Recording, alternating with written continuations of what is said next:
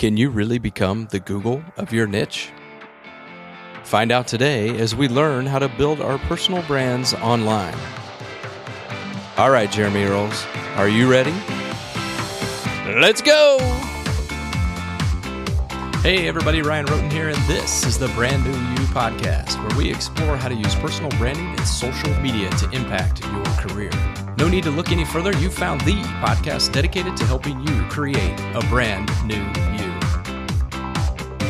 Good morning, good afternoon, and good evening. Welcome to the Brand New You show. As you know, I'm Ryan Rotman, your host, and today I'm going to bring you a solo show about building your personal brand online. I spoke just this past weekend at WordCamp Dayton. For those of you who don't know, WordCamps are conferences that are all about WordPress. The attendees range from complete and total beginners to more experienced users of the platform. So, regardless of where you are in your personal brand journey, you'll find great information and connections at a WordCamp that will help you move forward. I want to send a special thanks out to the organizers of WordCamp Dayton, as well as a special shout out to Dustin Hartzler and Adam Silver. Now, after I finished presenting, I had many people come up to me, thank me, and compliment me on the presentation. The presentation was called Building Your Personal Brand with WordPress, but I probably should have called it Building Your Personal Brand Online because I covered a lot more than just WordPress. The presentation was so well received that I felt like it needed to be shared here with the brand new you community. So here we go. If you and I didn't know each other, and instead of meeting in a big room at a conference, and you and I were going to meet one on one, what would you do to learn more about me? Where would you go? Where would you look? And just like the majority of the people who were in the room with me, you probably answered to yourself that you would go and check out Google. And that's what most people would do. Google has become a resource for us for everything from directions to where to eat to what clothes to wear, to what phones to buy. Google is a tremendous resource that we all count on and rely on for many different things. It's estimated that there are 3.5 billion, and that's billion with a B, Google searches every day. Think about that 3.5 billion. And with that many searches taking place every day, it's highly possible that there is someone out there who is searching for information about you. And that person could be potential boyfriends, potential girlfriend, an employer, a recruiter, or maybe if you come from a family like mine, it might even be your mom.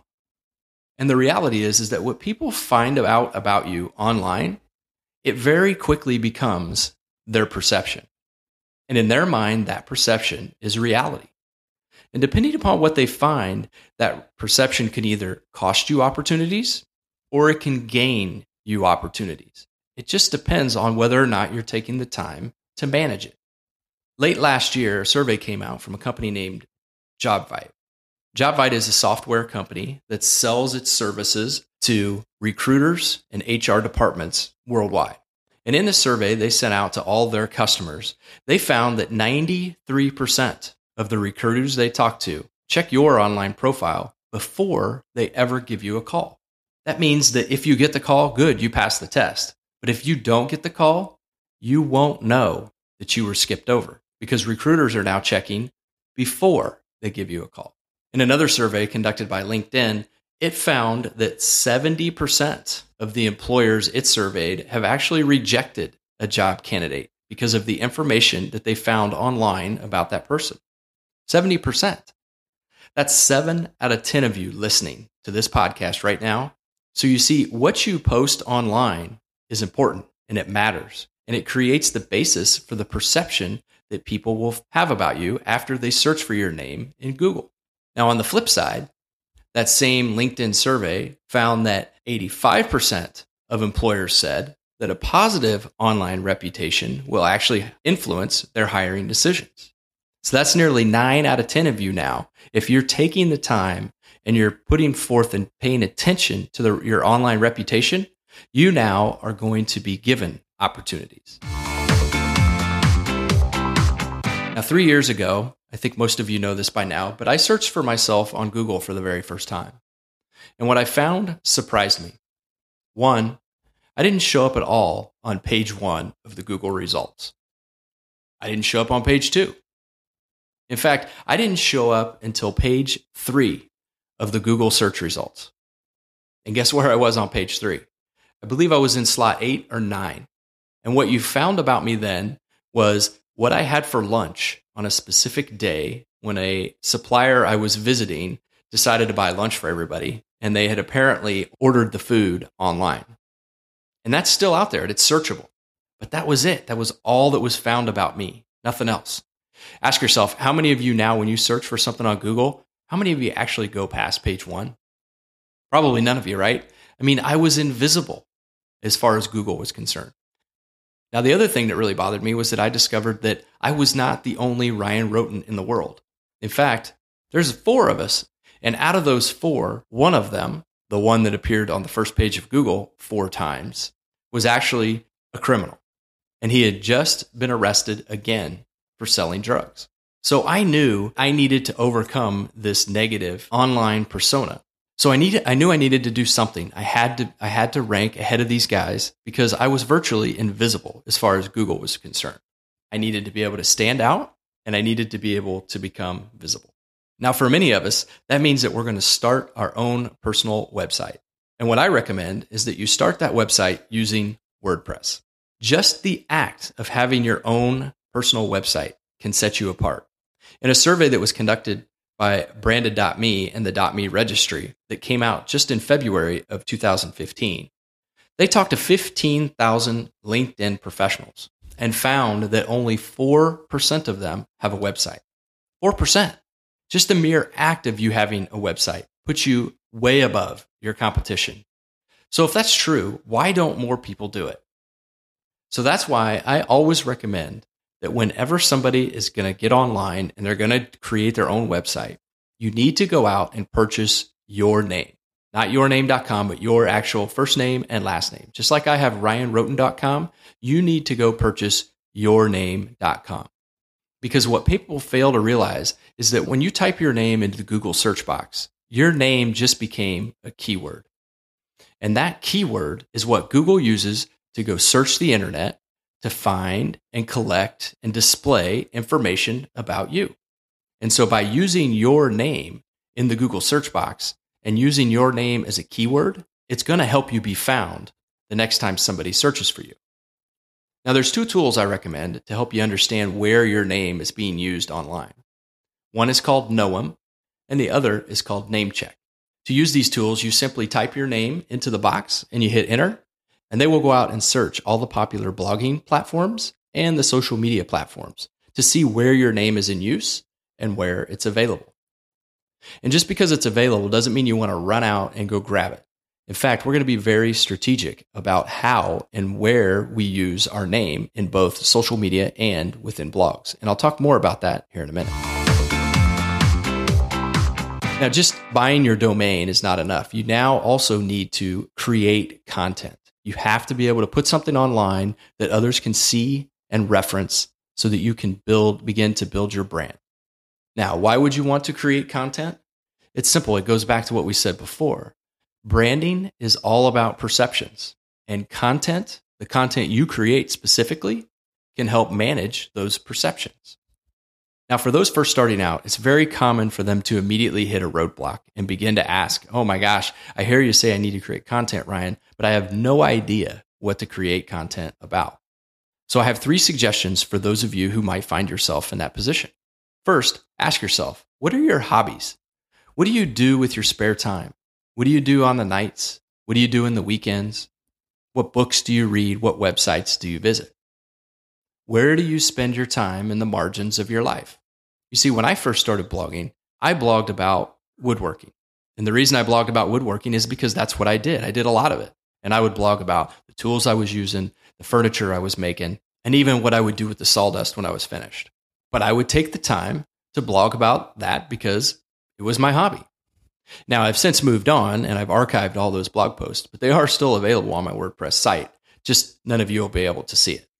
Now, another thing that you can blog about, and this takes a little bit of practice on your part, but stop and pay attention next week and even today. What do people ask you about? And I don't mean things like where are the restrooms. I mean different things, things that they come to you for knowledge about. So, for example, in my case, when I started to pay attention, I noticed that people were asking me about personal branding, they were asking me about career advice, and they were asking me about how to build websites.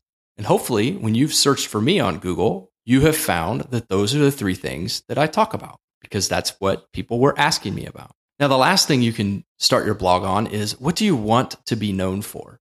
Although I give a word of caution with this one. This one needs to be based in reality. You can't just say, I want to be known as a rock star, put on a wig and an air guitar, take pictures of yourself and create a website and have people think that you're a rock star. It's just not going to work because it's not reality. So you need to stop and think, where are you today? And what are the things that you want to be known for tomorrow? And those are the things that you need to blog about. So, for example, for me, my day job, I fill out Microsoft Project and Excel spreadsheets. But that's not really what I want to be known for. What I want to be known for is the guy who helps you understand how to use personal branding and social media to advance your career. And hopefully, through my blog and my podcast, you see that that's exactly what I'm doing.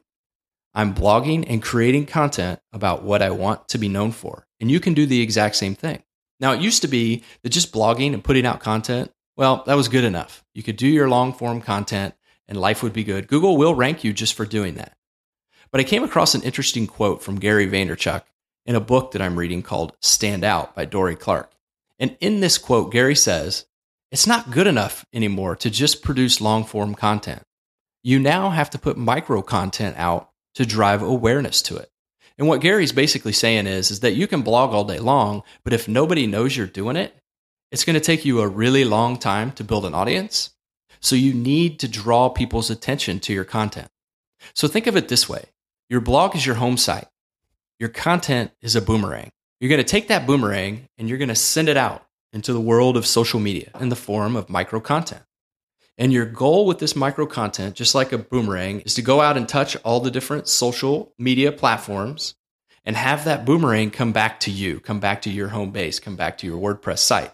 And as that boomerang is out in the social media sphere, it's drawing attention and creating awareness to your brand, and it's bringing it back to your WordPress site. Now, before you just dive into the world of social media, I'm going to say first we need a strategy. And that strategy is going to consist of creating content, which we've already talked about, but it's also going to consist of curating content. And when I say curating, what I mean is simply the process of collecting, organizing, and displaying information that's relevant to a particular topic or area of interest.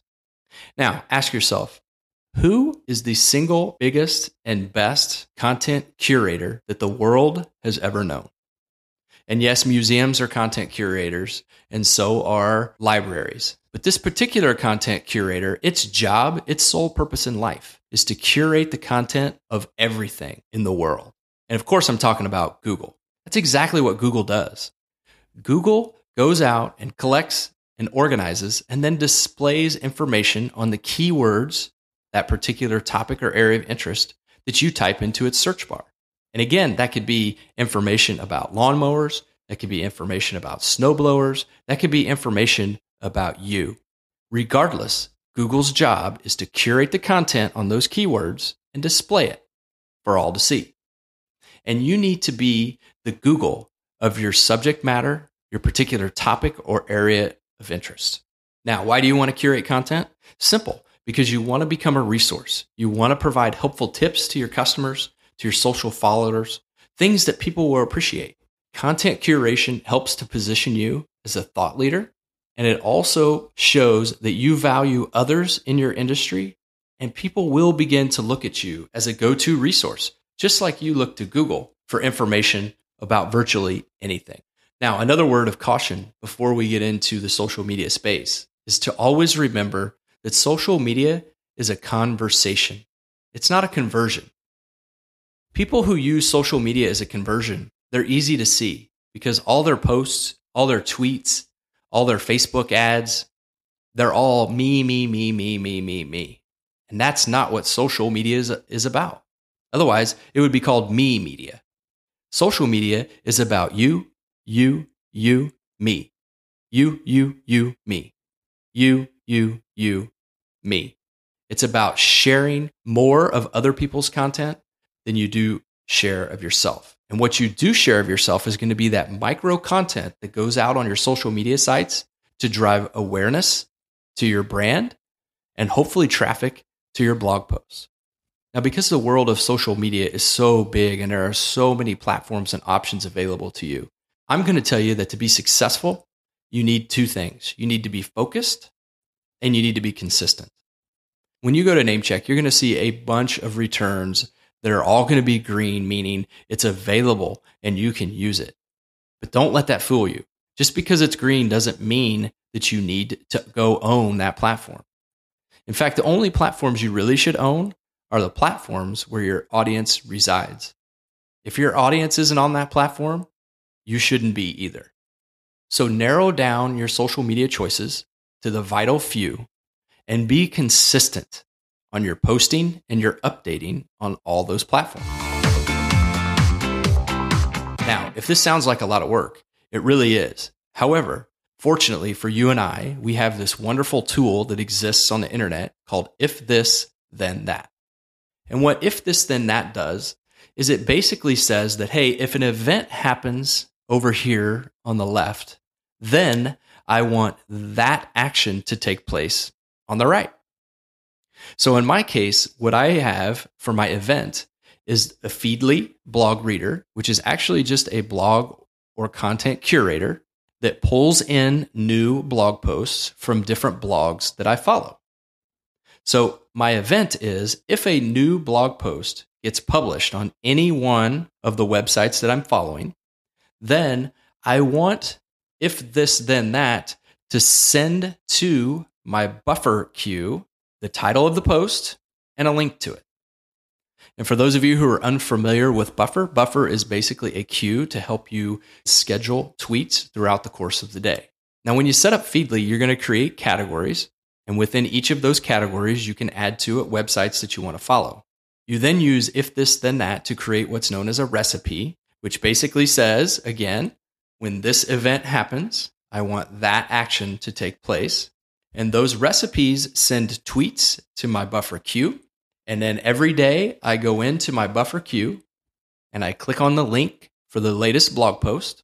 I quickly scan it and I ask myself, is this going to be valuable to my audience? Is this going to be valuable to the people who follow me?